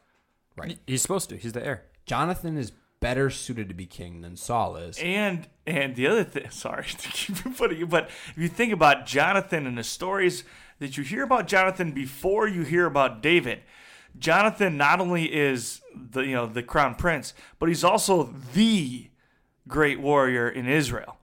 And then until this punk shows up, and I, what I love, I love uh, Stephen Mansfield is one of my favorite authors. But he, when he writes on this topic, and he writes about. Um, no, it's not Stephen Manfield. It's uh, Stu Weber, also a fantastic author. And he writes about King David and Solomon, or not Solomon, Jonathan's relationship with each other. Like you, Jonathan is significantly older than David, like probably 15, 20 years older than David. And so you see all these stories about Jonathan, like literally saying things like, "Well, let's see if the Lord will bless it. You and me, then the two of us go attack a garrison of Philistines and kill them all." Yep. Right? And things like that, like climbing up cliffs and attacking Philistines at the top of the cliff and mm-hmm. just crazy stuff like that. He is like single-handedly keeping the Philistines at bay. Literally single-handedly. And then you get to this scene where Goliath is here, and Goliath is shouting out threats. And the immediate question that, if you understand who Jonathan is, is why isn't Jonathan out there fighting this Philistine? Because normally, under normal circumstances, he would be. And and I love how I'm pretty sure Stu Weber basically says like, how can you blame him for being frustrated? Like the Israelites just keep turning away, and Saul just keeps doing dumb stuff, and he keeps having to fight the Philistines over and over. And now we've got another battle on our hands.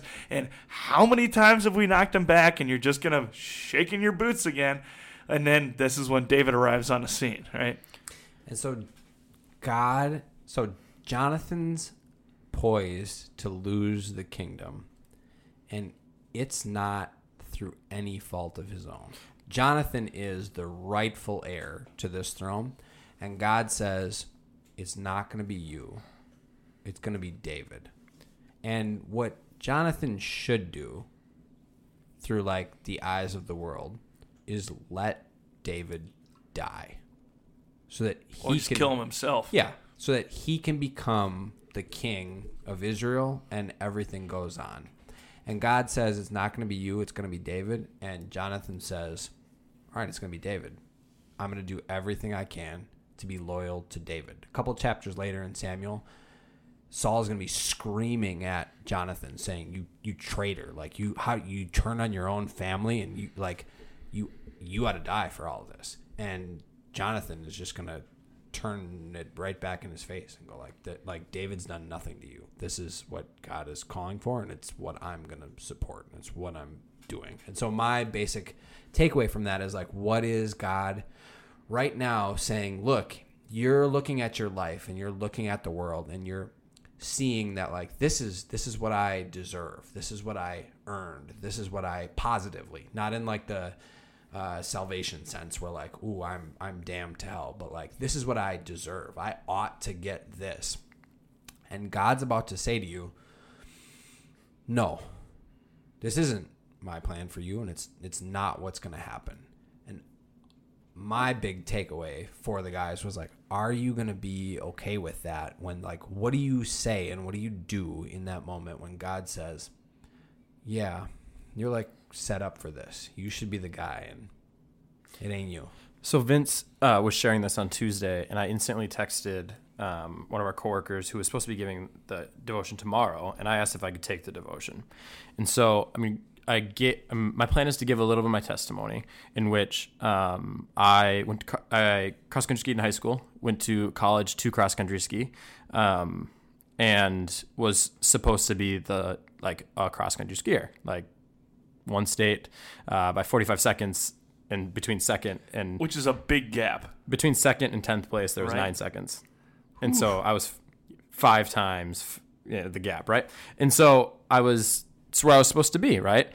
Uh, my freshman year we were doing this testing week and on each day of the testing week uh, we were do i hit a new max heart rate. So my beats per minute it increased that my like I had been recording for the last few years at the time, and so I knew where I was at. Um, I started uh, low 200s and ended up at 220 by Thursday is my new high, and so that um, preceded me to um, we were doing a um, a body weight workout, and my heart rate didn't come down that night; just kept uh, stayed up. So at like 2 a.m. it was at 180. Which is like six hours after your workout, right? yeah, yeah. And so nope. So we got done with the workout at two. At Oh, jeez. at 10 it was 180 sorry story is wrong at one it was still 180 so i went to er um, and they said everything was like like checked checked everything and like everything was fine so i went home from and fell asleep at 2 i woke up at 10 got my 8 hours at 10 a.m my heart rate was still 140 and so resting heart rate at the time being Probably guessing like in the 50s or Yes, Yeah. yes. Um, and so, uh, yeah, it just wasn't. It wasn't right. Um, and then I proceeded to go through every different wing of Essentia, which is the uh, hospital system in Minnesota, and couldn't just. It honestly never really figured out what was happening. Um, interesting. So as Vince is sharing this on Tuesday, I'm recalling that the night I went to the ER, two um, two Christian guys from um, the ski team picked me up and prayed for me the whole way to the to the hospital, like laying of hands, just like trying to slow my heart rate down. And my heart rate obviously didn't slow down, and so there's this huge like question of, like, is God real? Like, if my heart rate is not slowing down, is God real? Like this is a life life threatening thing, and it's if there's any ever a time when some when God should come through, this is it. because my heart's about to implode. And so it wasn't until Tuesday that I was able to sit back and realize that if it wasn't for my process of through going through Essentia, and I'm not kidding you, I went through Essentia to realize and be purified of my idol of skiing and my pride. I would have been let if I would have been healed. I would have con- turned right around the truck would have turned around.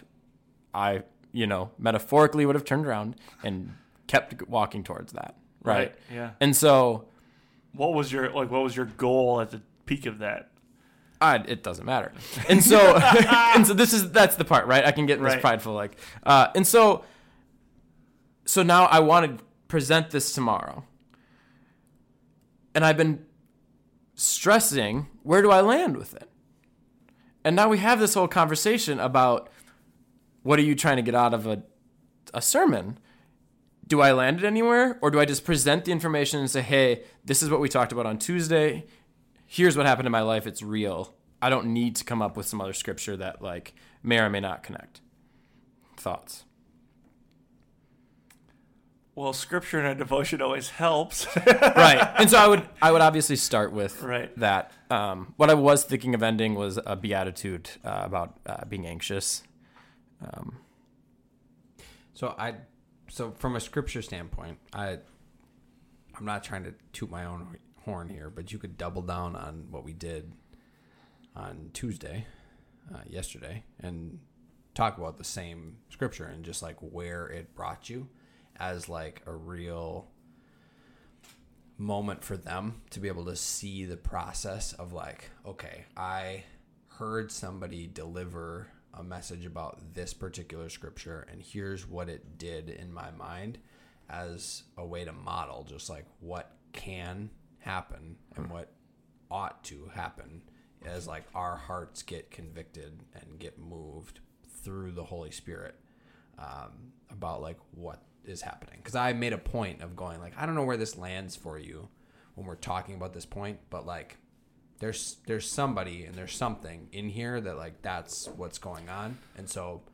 whatever that is like move on it. And this might be it right here. And so that might be a good place to start. Um, but yeah it's a there's a lot of options. Well, here's where it lands for me, and this is, I think, ap- very applicable to particularly the young men that you're talking to. Um, in Philippians 3, verse 13, I disclaimer, I did have to look this up. I didn't know it off the top of my head. But the, the verse says, Their destiny is destruction, their God is their stomach, and glory is in their sh- and their glory is in their shame. Their mind is set on earthly things. Now that hits really home because I weigh 250 pounds and just eat my brains out every day. But so my God different at times literally is my stomach. But um, the idea of we have these intense desires for sinful things, right? And whether it's pride or whether it's their own glory, um, or whether it's just plain old vanity, um, whether it's sex, whether it's um, posterity or not posterity, what's the right word? But well, I don't know, popularity or what, like whatever it is. Everybody's got these things that if they're not a god, we're kind of like predisposed for these temptations, right? And we all have things, no matter how hard we're trying, that we're putting on the throne instead of letting our heavenly Father sit on the throne of our hearts, right? And that's where continual repentance and renewal comes in and renewal of the mind comes in all kinds of different forms. Sometimes the Lord is merciful, and renewal of the mind comes when I'm sitting out and reading my Bible in the morning before school starts. Sometimes renewal of the mind, the Lord makes me work for it a little bit, and He wrecks my beloved truck right. and makes me drive a fifteen hundred dollar, thirty year old piece of crap around for a while right? Sometimes the Lord is kind, and the renewal of the mind comes when I meet this really sweet girl who just like changes my life in, in five minutes of conversation. Sometimes the Lord was a little tougher on me, and He makes me go through like this heavy, messy divorce, or you know, having a split family, or all these tough situations. You see men with the almost identical sin, almost identical lives who have to go through far different journeys to get to the point where God is back on the throne of their hearts. And that's what I hear in your story of particularly, you know, the, the athletic thing. Like I, I was a football player, but there's the same idea, right? The, the reason I went to school wasn't to become a minister of the gospel. The reason I went to school was because that's the place where I knew I could get on the football field. The ironic thing is I really didn't even get any playing time until I was a senior, but those, it's a, again, another podcast. um, but the, like, what we're really talking about is the things that replace God on the throne of our hearts. And and like I say, you don't necessarily need to address everything on the throne of the heart, but the idea of if my mind is on earthly things, if my sights are set on earthly things, if the desires of my heart are on earthly things, I'm lost in eternity. And so I think that was the other. So I thought there were one of two ways to go with it, just off the top of my head. One is to circle back to what we talked about on Tuesday and go, this is what it did for me.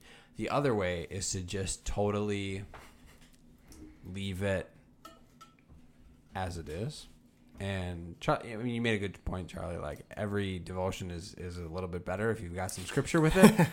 However, in like a in a circumstance like this, and living what I've lived in the last three and a half years, I think sometimes you just tell people where you're at and what's happening, and you tell them what God's doing in your life, and you will communicate the truth of what God is saying if that's like what you're living. And so mm-hmm. I have seen so many times in conversations or in Facebook posts or different things where I'm just like spilling my guts about where I'm at with leukemia, with family, with all these different things and just going like, look, I'm living a similar story to like I had a lot that was just like nope, this is this is not the plan. This is not where you're going. This is just shut down permanently. And I think when I talk about that with people, whether I explicitly go, here's scripture that goes with that, or I just tell them, like, look, this is what God's doing in my life, and here's how I'm seeing Him move, and here's the peace and understanding that I have. Because, like, there's biblical truth in all those things that you're communicating. But when I go, I'm in such a healthy, peaceful spot because I know that ultimately God sits on the throne. His glory and his purposes are bigger than mine. And if I really do believe that, then my life in this world is trivial in comparison to what he's calling me to. And if that means that my wife and my children go on to live 70, 90, 100 years on this earth without me, then if that's for his purposes, I trust and believe that it's going to be better in his purposes, not necessarily in mine, but in his purposes. It's going to be better for them and for our world if that's what his plan is. And there's not a explicit scripture that I mentioned in there, but there's about a thousand that if you want to do the deep, you know, the deep dive, you can find a thousand scriptures that link directly to that. And so I think sometimes, not you don't want to make this your routine because you can go into what we were talking about five minutes ago Yeah. about like you can like become the charismatic guy with the cancer story, and you can start doing some real weird stuff Make with a lot of money. with that story and make a ton of money and do all kinds of weird like stuff where you just take people a little bit outside of what truth is and then really get them turned up and and twisted up or every once in a while that can be what it is and almost all the time you can be chapter and verse going look here's here's what the text says and here's we how we apply it to our life. But i think we ought every once in a while to go here's what being a christian has done for my life. Because it's a, it's an infomercial. It's you saying like the word of god has inundated my being to the point where i go if i die today and i leave behind three kids and a wife and a mortgage and a bunch of student loan debt and all these other things and that's part of god's plan then I trust and believe. And I have no, I'm not going to get to the pearly gates and go, you cheated me, you cheated them. Five years ago in my life, I would have said, not you cheated me, but you cheated them. You cheated my wife and my children. He's better than I am. And I don't need a scripture because I know that and communicate that. Though he slay me, yet I will trust in him. Yeah, absolutely. Right. Like, and there's it. There it is. Right. Like I, like I trust that. Like when I'm gone, I've got Ungamak and I've got Berg and I've got uh, Luke Olson and I've got Kevin Festerling and I've got all these other guys who have lived a legacy that are going to pour into my wife and my kids and are going to protect them and raise them up in the way that children are supposed to go. And I could leave tomorrow, and I, I'm ready to go, and I trust that he's got a he's got a plan. And so sometimes I think you can you can just spit that truth and trust that somebody's going to go, how do I get that? And then you show them the book. Mm-hmm. Where other times, like they might not necessarily go like, yeah, okay, Zephaniah three twenty one, like, yeah, that's like you got me, you're gripping me. So it's not the routine, but on occasion, we spit testimony and people respond. Well, and the thing you've got going for you guys too is a continual and habitual study of Scripture, of which this is almost a not like a bonus, but you know what I'm saying. Like you have a steady diet, you and your kids have a steady diet of Scripture in its truth and purity, and so you can approach a situation like that. This isn't like your one sermon. Like this isn't your last lecture, you know. Yeah.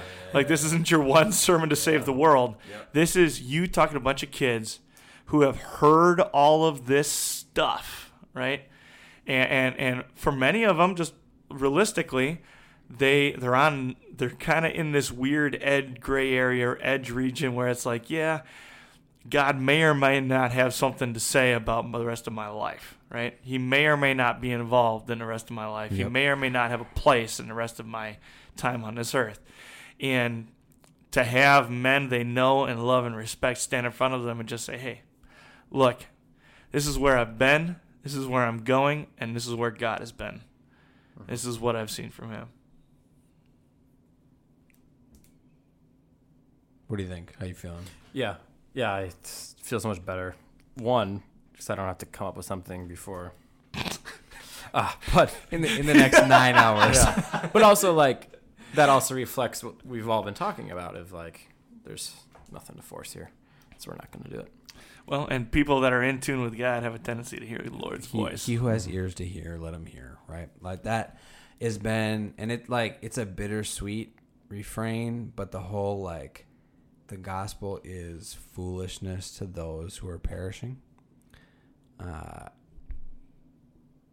is man, I'm like struggling to not just get like, you know, start crying on a microphone right now. Like the good news about podcasts is nobody can see it, I guess, but it's just like there's such a deep sadness in that, but there's also like a real uncomprehendable goodness and beauty in the fact that like it's not about this is full circle, just back to it's not about the person bringing the message. It's about what is the Holy Spirit going to do in the heart of human beings. And if they have ears to hear, they'll hear.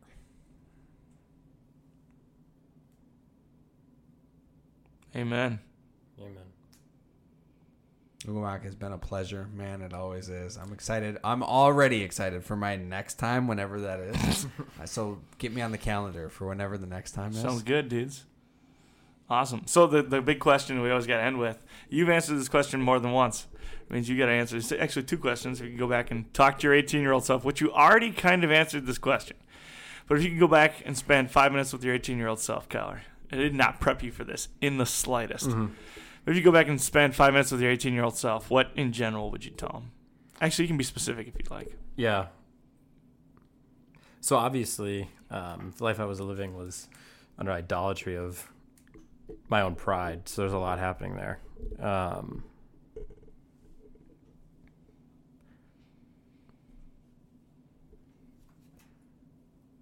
yeah, I think uh, just like opening, just being open to perspective of uh, the way God could possibly be moving, because it's always like, no, God can't move that way. No, no, no, that's because I don't want him to move that way. I don't think he can move that way. And so, not being able to ski in college, uh, going to school seven hour, seven and a half hours away from home to ski, and then not being able to ski, like that's not how it's supposed to work. David's not supposed to get the not supposed to get the seat, right? Uh, so that's huge. Um, wasted so much time of life um, not being open to that perspective of maybe God's not the king of my heart right now. Yeah. Yeah. Fair enough, man. That's good. Mm-hmm. That's rich. It's something that doesn't change either. It kind of follows you forever. Yeah. It just passes one from one thing to the next. Mm-hmm. And I f- and I, f- I feel weird talking about it because I feel myself slipping to be prideful, you know, about it. Because I could just go Mhm. on and on about skiing, right? But if it's part of my testimony, I gotta say it, you know. Yeah.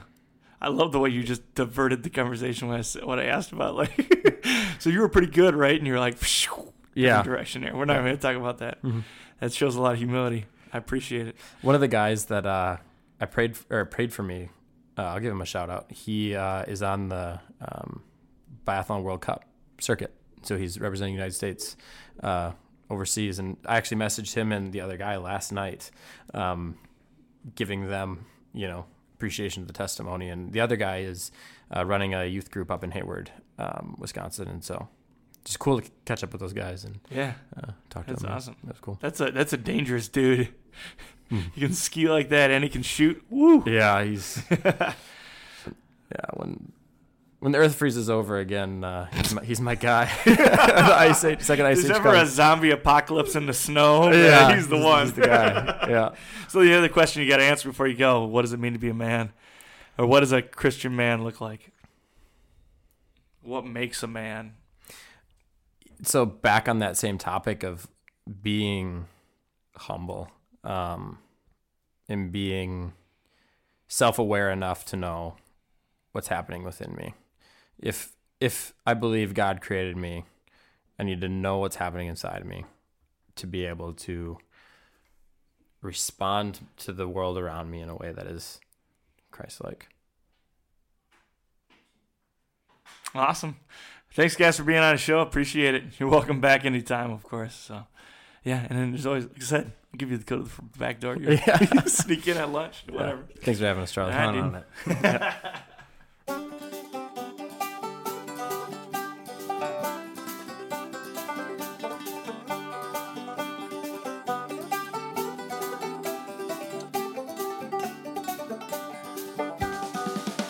Thank you for listening to the Gird Up Podcast. If you like what you're hearing on our podcast, make sure you're sharing it with friends and family, men in your life who you think need to hear our message. You can find us on social media on Facebook under the Gird Up Podcast, and there's a Gird Up community as well there where you can interact with other men on the journey toward Christian manhood. You can find us on Instagram as gird up underscore like underscore a underscore man. If you'd like to help us bring our message to more men just like you all around the world, you can hit up our Patreon account. Type in www.patreon.com forward slash girdup. And finally, please leave a five star rating or review on whatever platform you use to listen to our podcast, whether it's iTunes or Spotify. What that does is it helps us get more attention in the podcast world and bring more men to our message. Thank you again for listening to our podcast. Thank you for all the ways you support us and help spread the word. Until next time, go gird up and be the man that God created you to be.